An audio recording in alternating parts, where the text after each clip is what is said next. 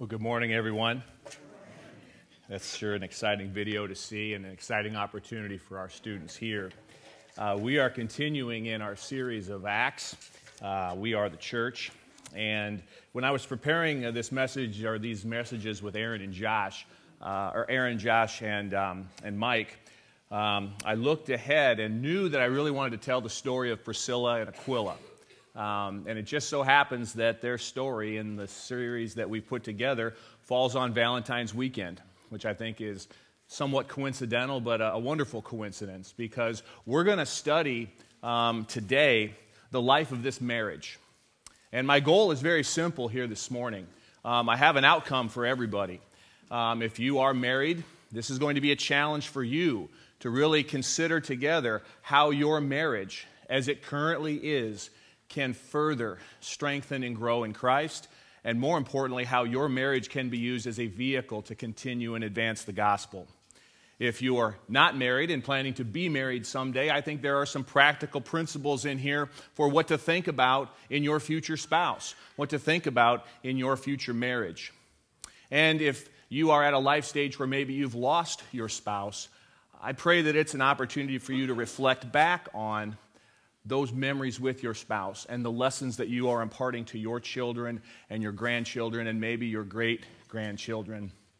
We were at a basketball tournament yesterday in Omaha with uh, Joey's team, and uh, a lot of us were sitting around the breakfast table yesterday morning, kind of reminiscing on Valentine's Day.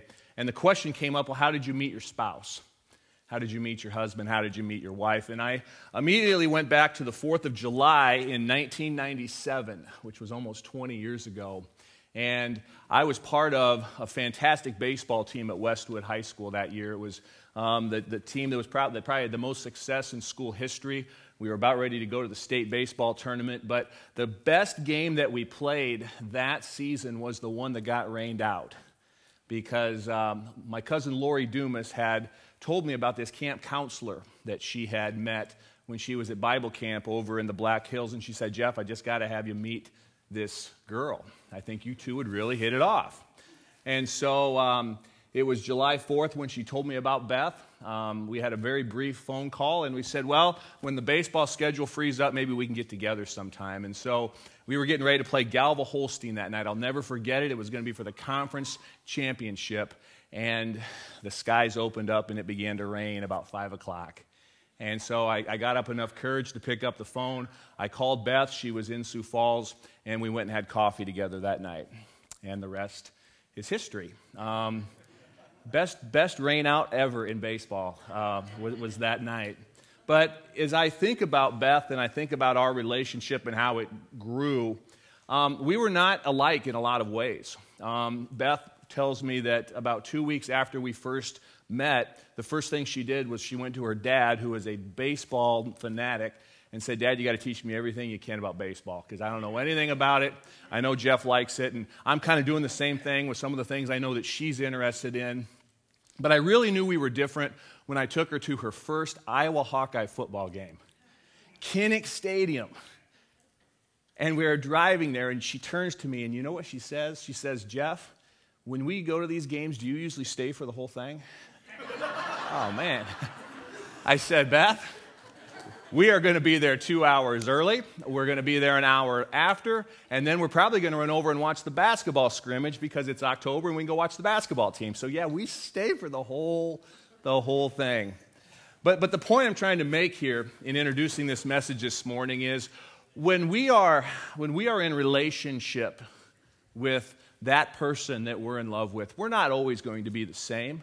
We're going to be, bring differences. We're not going to bring all of the same interests. But what we are going to bring, hopefully, first and foremost, is our centeredness in Christ.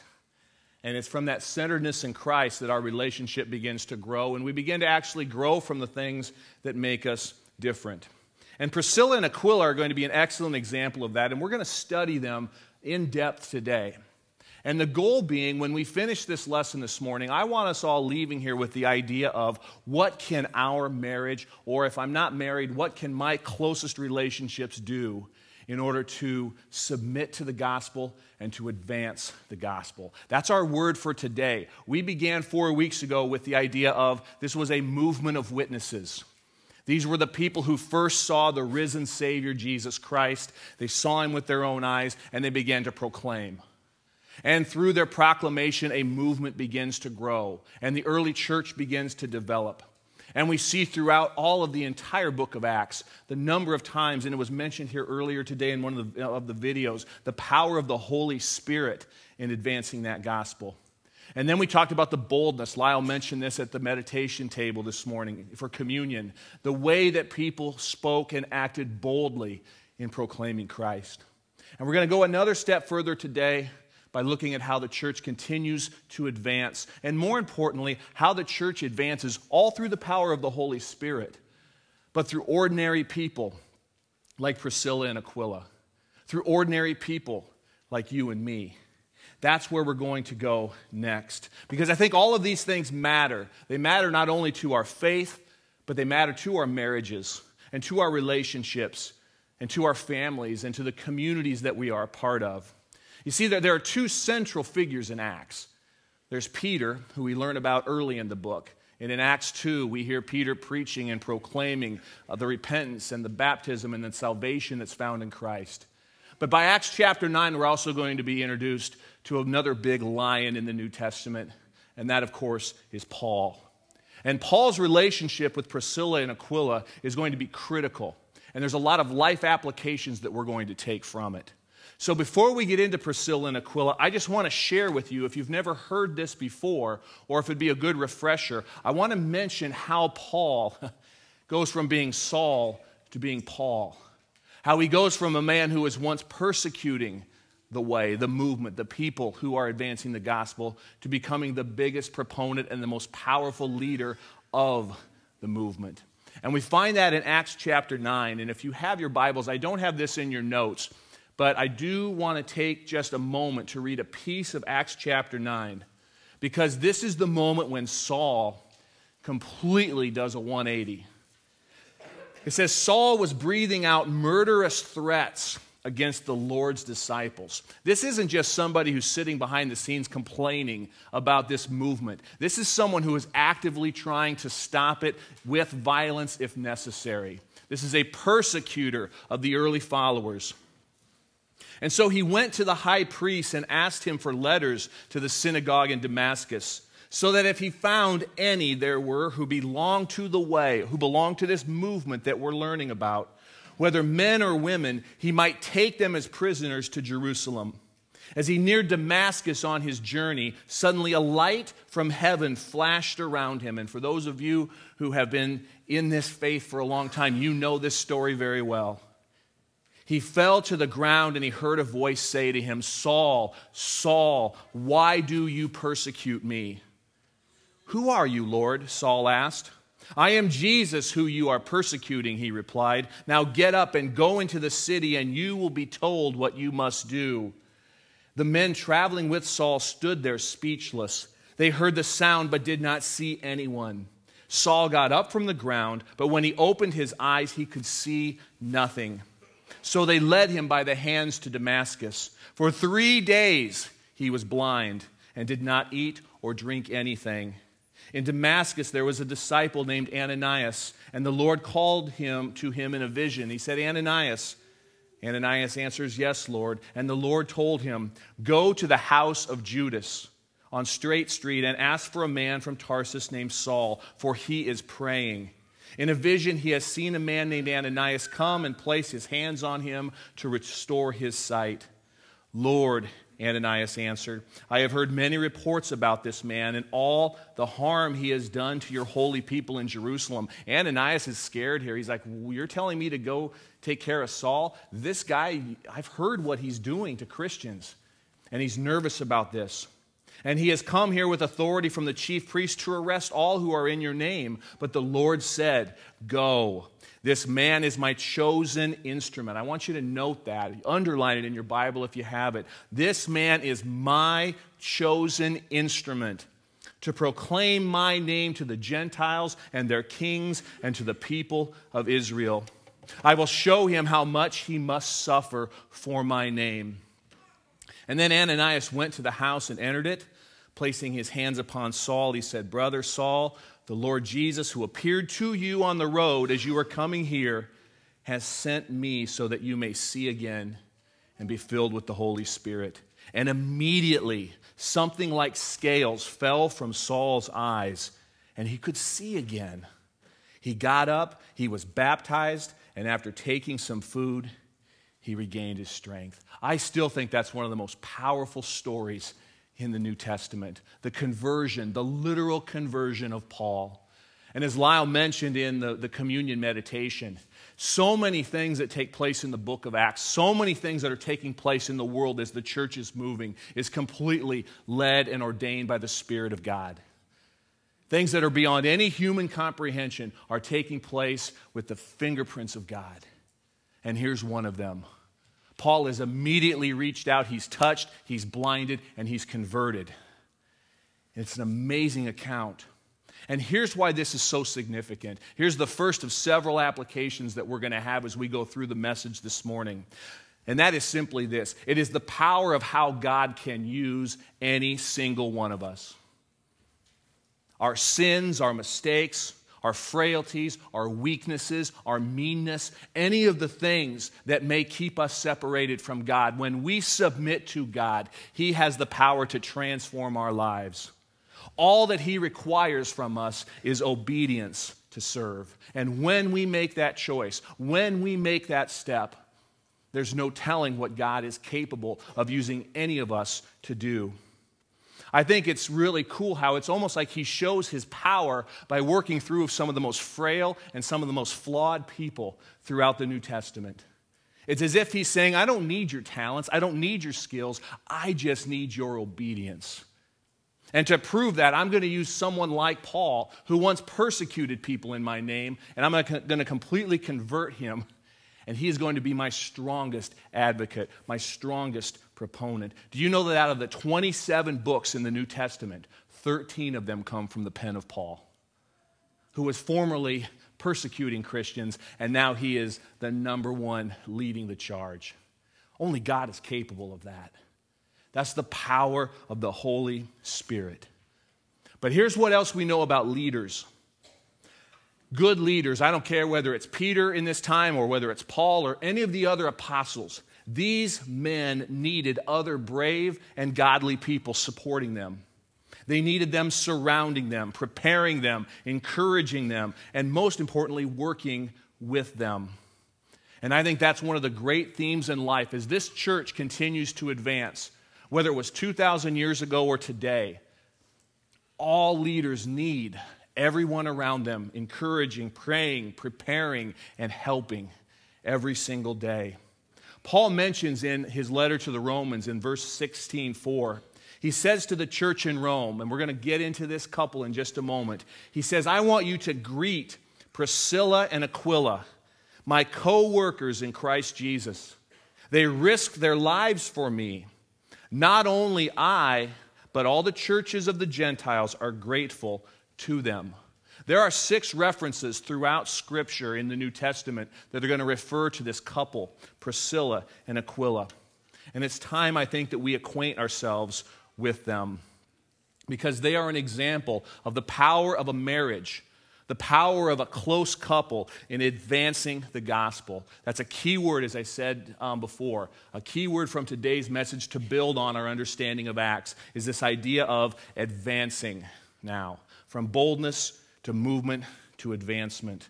You see, spirit filled people have spirit filled relationships. And spirit filled relationships build spirit filled families. And it's these spirit filled families that fill local churches that impact the world. I think that's the way God designs this. And so, coincidentally, on this Valentine's weekend, we are going to see this in the context of relationship and marriage this morning. We're going to see it through the context of Priscilla and Aquila. The most powerful testimony that you or I have to proclaim Jesus Christ is our lives and our marriages.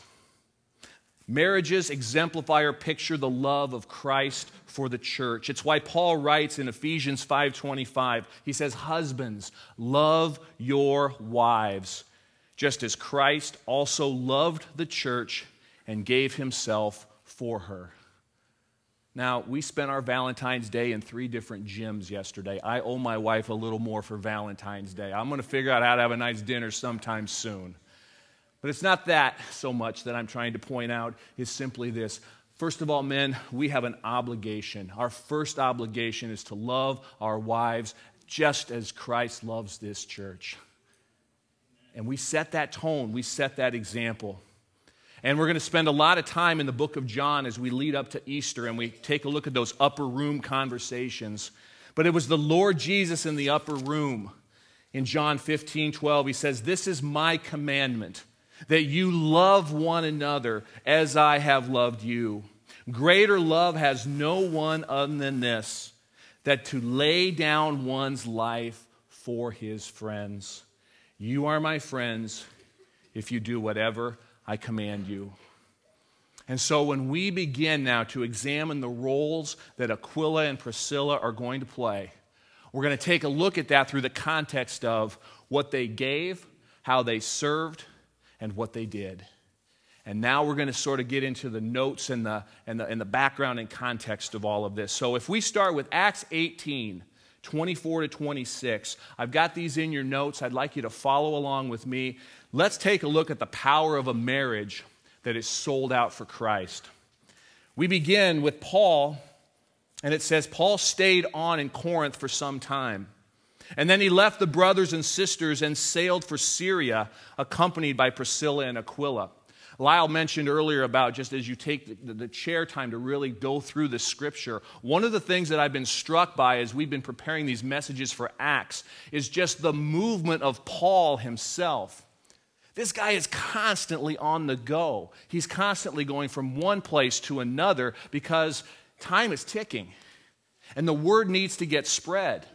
And every time he's leaving one place, he's hopefully equipped other people to kind of hold the fort here so he can move on to here and here and here. And I want you to see that as we go through this passage of Scripture. Notice how many times he's moving. He's first going to Ephesus. He says before he sailed, he had his hair cut off at Cenchreae because a vow of his had been taken. And they arrived at Ephesus, where Paul left Priscilla and Aquila. He himself went into the synagogue and reasoned with the Jews. When they asked him to spend more time with them, he declined. But as he left, he promised, I will come back if it is God's will. And then he sent sail from Ephesus.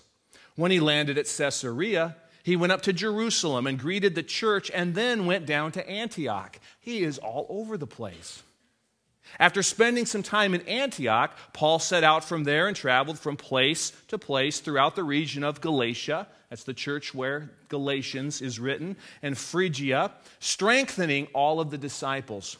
So, as he's moving, there's two things that he's doing. Number one, he is having these debates, these respectful debates in the synagogue about the role of Jesus and trying to convert and to convince Jewish leaders that Jesus is the Messiah.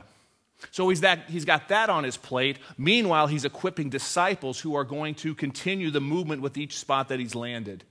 And Priscilla and Aquila are going to fall in to that spot as we're going to learn. He was a learned man. Okay, I'm sorry, back one second. Meanwhile, a Jew named Apollos, we're going to look into this in a moment. A Jew named Apollos, a native of Alexandria, came to Ephesus. He was a learned man with a thorough knowledge of the scriptures. He had been instructed in the way of the Lord, and he spoke with great fervor and taught about Jesus accurately, though he knew only the baptism of John. I want you to note that. We got this really polished speaker, this learned man who's coming, and he's starting to gather a crowd, but notice what he's missing. He's missing a complete understanding of the role of Jesus. He began to speak boldly in the synagogue, and notice what, Priscilla and Aquila do. When Priscilla and Aquila heard him, they invited him into their home. We're going to note that as well, and explained to him the way of God more adequately. Now, take a wild guess at what they are going to have to do to explain this more adequately. What blanks do you think they're filling in for Apollos? In all of his teaching, he's missing out. He's talking about the baptism of John, but who should he really be talking about? Jesus. Now, guess what? Paul's not here, is he? You've got a man who's coming who is clearly an energetic, uh, charismatic person, and people are going to follow, but he's giving some wrong teaching. Who is in place to gently help him go the right way? It's Priscilla and Aquila. Powerful. When Apollos wanted to go to Achaia, the brothers and sisters encouraged him and wrote to the disciples there to welcome him. When he arrived, he was a great help to those who by grace had believed. For he vigorously refuted his Jewish opponents in public debate, proving from the scriptures that Jesus was the Messiah. Did you catch that? You've got this amazingly gifted speaker, a learned man who has all the power and potential in the world to can help advance the gospel but he was not fully accurate in his teaching. And it's Priscilla and Aquila who sort of pull him aside. We can imagine them maybe opening up their home for a day and spending it with him, gently persuading, debating, encouraging, whatever it took. But what we know is by the end of this account, Apollos is now out actively preaching the name of Jesus Christ. That's influence. And that's what Priscilla and Aquila begin to do. And so, as we advance their story a little bit, I want to take a little bit of a closer look at who they were. What's their story? What's behind what they did? And this is what I learned. In, in the year 52 AD, the Roman Emperor Claudius issues an edict and he's going to expel all the Jews from the city of Rome. This happened quite often. Look, the king is, or the, the Caesar is in full control. If he doesn't like something that's going on in his province, he has every right to do whatever he wants. And so he expels all the Jews and Aquila was one of those expelled. And so he migrates from Rome, from the uh, migrates, excuse me, to Rome from the province of Pontus. He brings his belongings, he says goodbye to his friends, and he embarks then for the city of Corinth. And standing by his side is his faithful wife, Priscilla. And we learn throughout all of Scripture, these two are constantly referred to as being together. Not one name occurs without the other.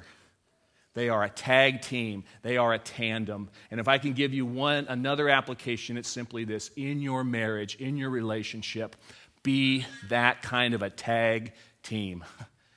because we have challenges in life, and we are always stronger when the one we love is closest with us through all of them. They are a tag team.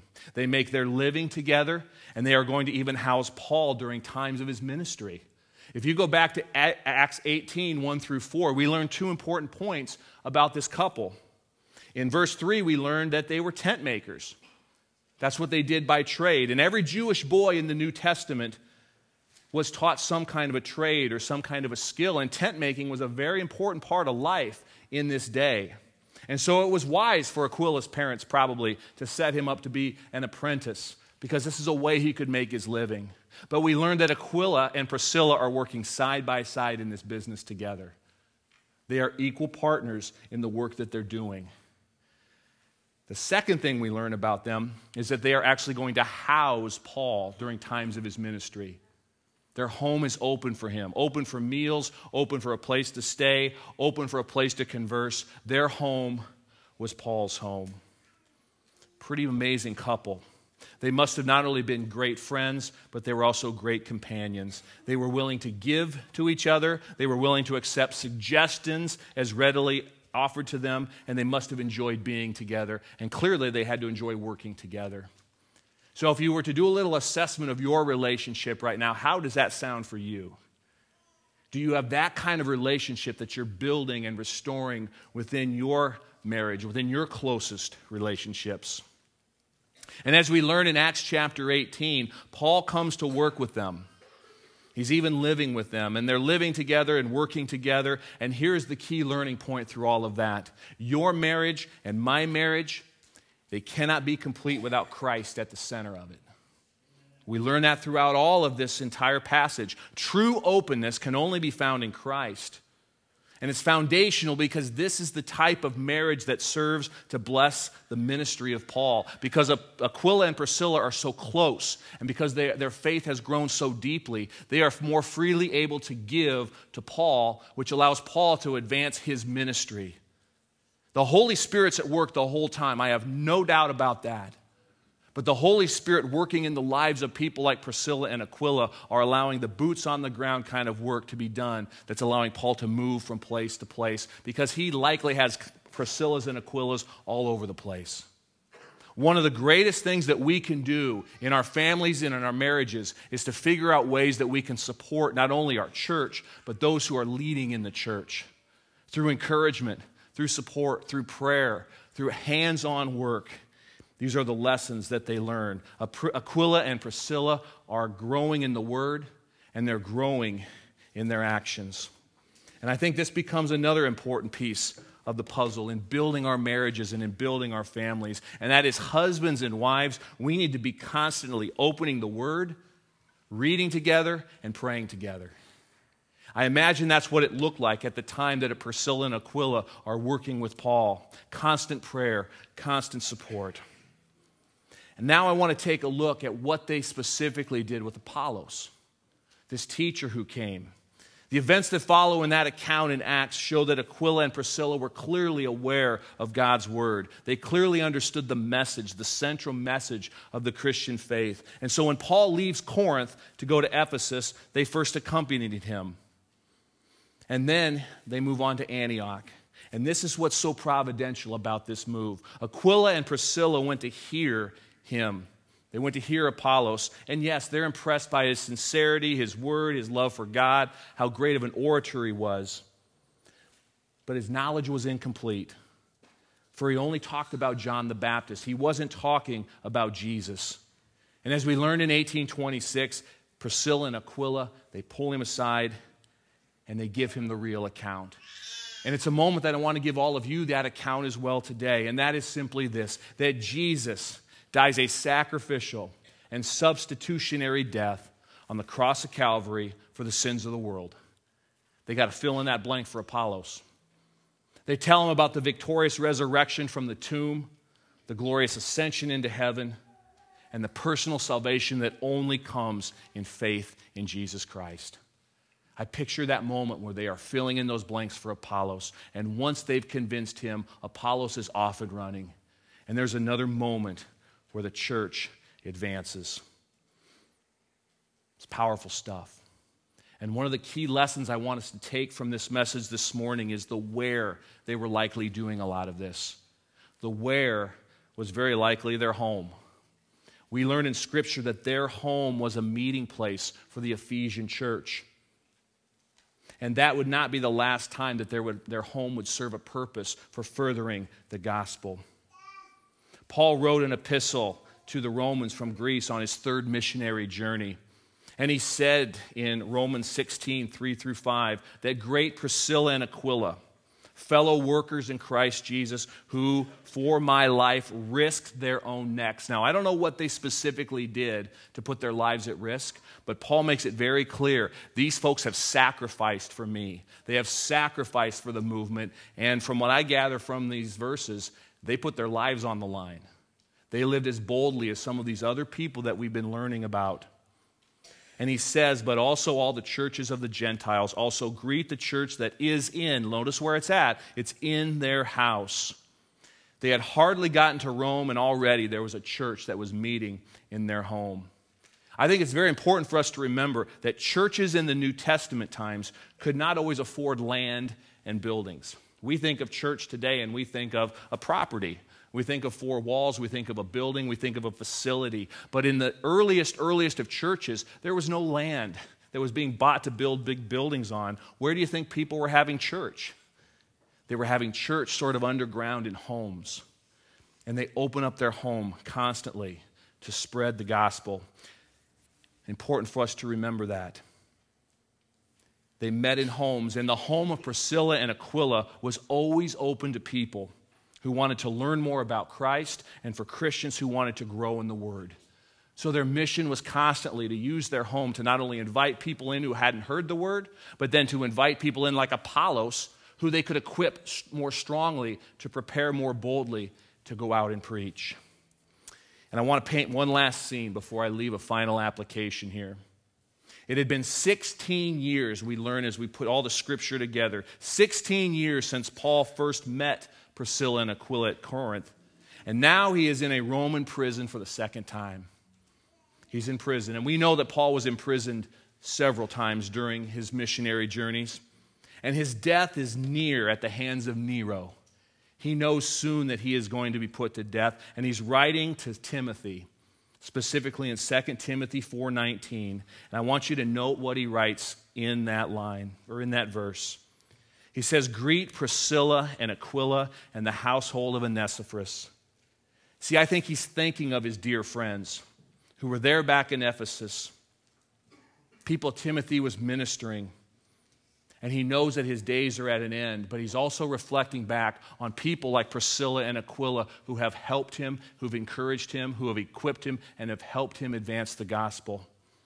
And he's remembering them in his final words as he's penning this letter. You see, Priscilla and Aquila teach us three things. And I think there are three applications that we can all bring to our marriage and to our worlds and our lives. And I don't have any blanks for you to fill in. I just want to walk through them point by point by point. Number one, they have a heart for hospitality. A heart for hospitality. That simply means that their homes, their home would be open to anyone who needed a place to land.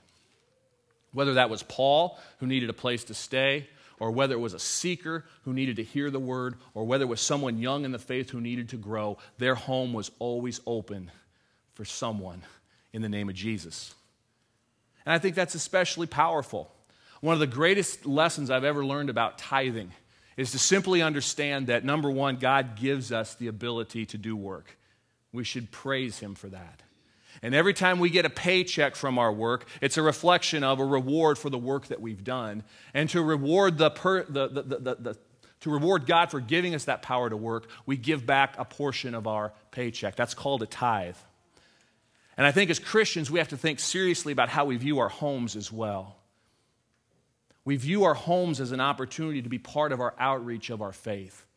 You know, Beth always had this line when, as the kids have been growing up. She said, Jeff, we're growing kids, we're not growing grass. So if I've got 12 kids out playing tackle football in the yard and they're tearing up the yard, you know what? We want our home to be a place where kids want to come and hang out. So if my grass is all messed up or if the grass gets all torn up, you know what? You can regrow grass. But you got a window of time when you can grow kids. We should want our homes to be the places where we want, whether it's our kids, whether it's our families, whether it's our neighbors, we have to have a heart of hospitality, just like Priscilla and Aquila. I can't imagine the number of people who were impacted as they went inside and outside of their home. And so we have to think about, our, our, our, think about things in terms of our home. The second thing is we have to have a heart for knowing Christ and proclaiming the truth. This was a marriage that was built on a foundation of we are going to serve first, we are going to love first.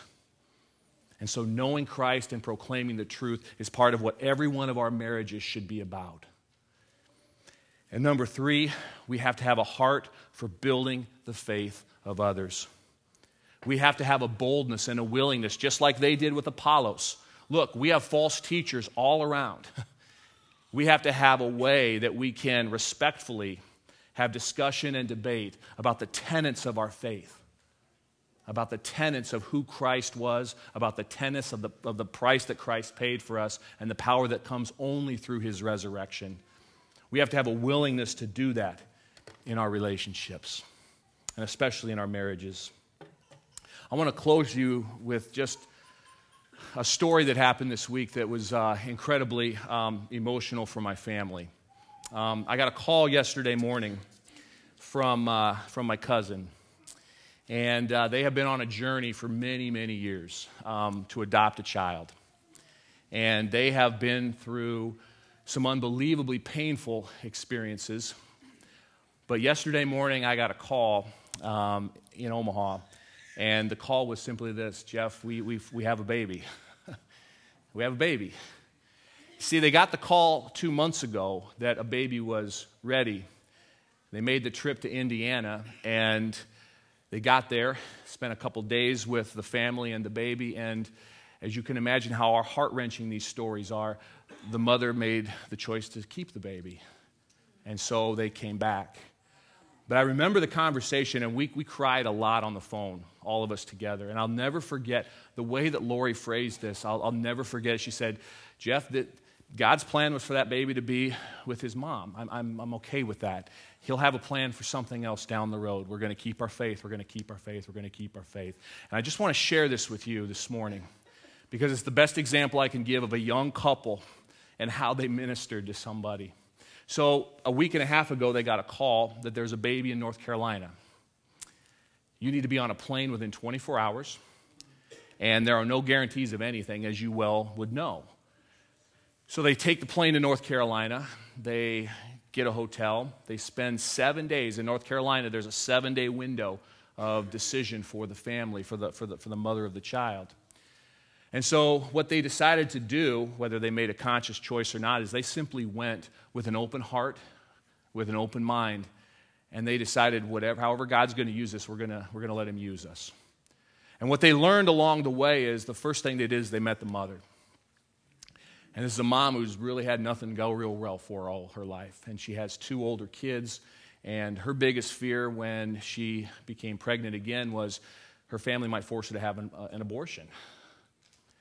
So you can imagine what she's carrying and the pain and the hurt and just the years of abuse and this and that. And I just remember Lori just telling me in tears all morning yesterday. She just said, all we wanted to do was just love on this, on this mom. We wanted to do everything, we want to do everything we can we can care for this baby, but we want to make sure we're loving on this mom first. Let's begin there. And so for a week, they spent time together every day just growing and nurturing that relationship. And when the seventh day came up and the mother decided, yes, I'm going to release this child, the paperwork gets done. Lori and Jay are on their way home. But the mom said, You know, you've shown me more love in the last two days than I've ever felt in my entire life. And when I think of Priscilla and Aquila, and I think of our marriages, and I think of our families, and I think of our witness, I think about how important it is to always remember that the first thing we have to do is we have to be willing to take risks.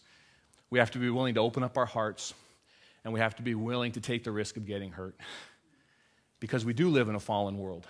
And sometimes things happen that we can't explain. But all along this process, day after day, year after year after year, and they're going to be able to tell this story much better than I ever will. But one thing that I learned so much from them was simply this in their faith came the perseverance that Paul promises. In their faith comes the joy that eventually comes when we patiently wait and patiently wait. And we're excited as a family to welcome this little guy back. Back here in Iowa when we can all surround them and celebrate with them. But when I think about what a, what, what a family looks like, what a marriage looks like, begins by opening up our homes. It begins with opening up our hearts. It begins with a sincere need to know Christ, to proclaim truth, and to build faith. I got to believe that that mom that mom who's had so little go right for her all of a sudden has a whole new perspective on the world. And I got to believe there comes a point where Lori and Jay can say, We do this and did this because of our love of Jesus Christ. And there's an opportunity to share the gospel with someone who has probably never heard it in their life. Or if they've heard pieces of it, they've never seen how it applies to their life because their life was so in shambles.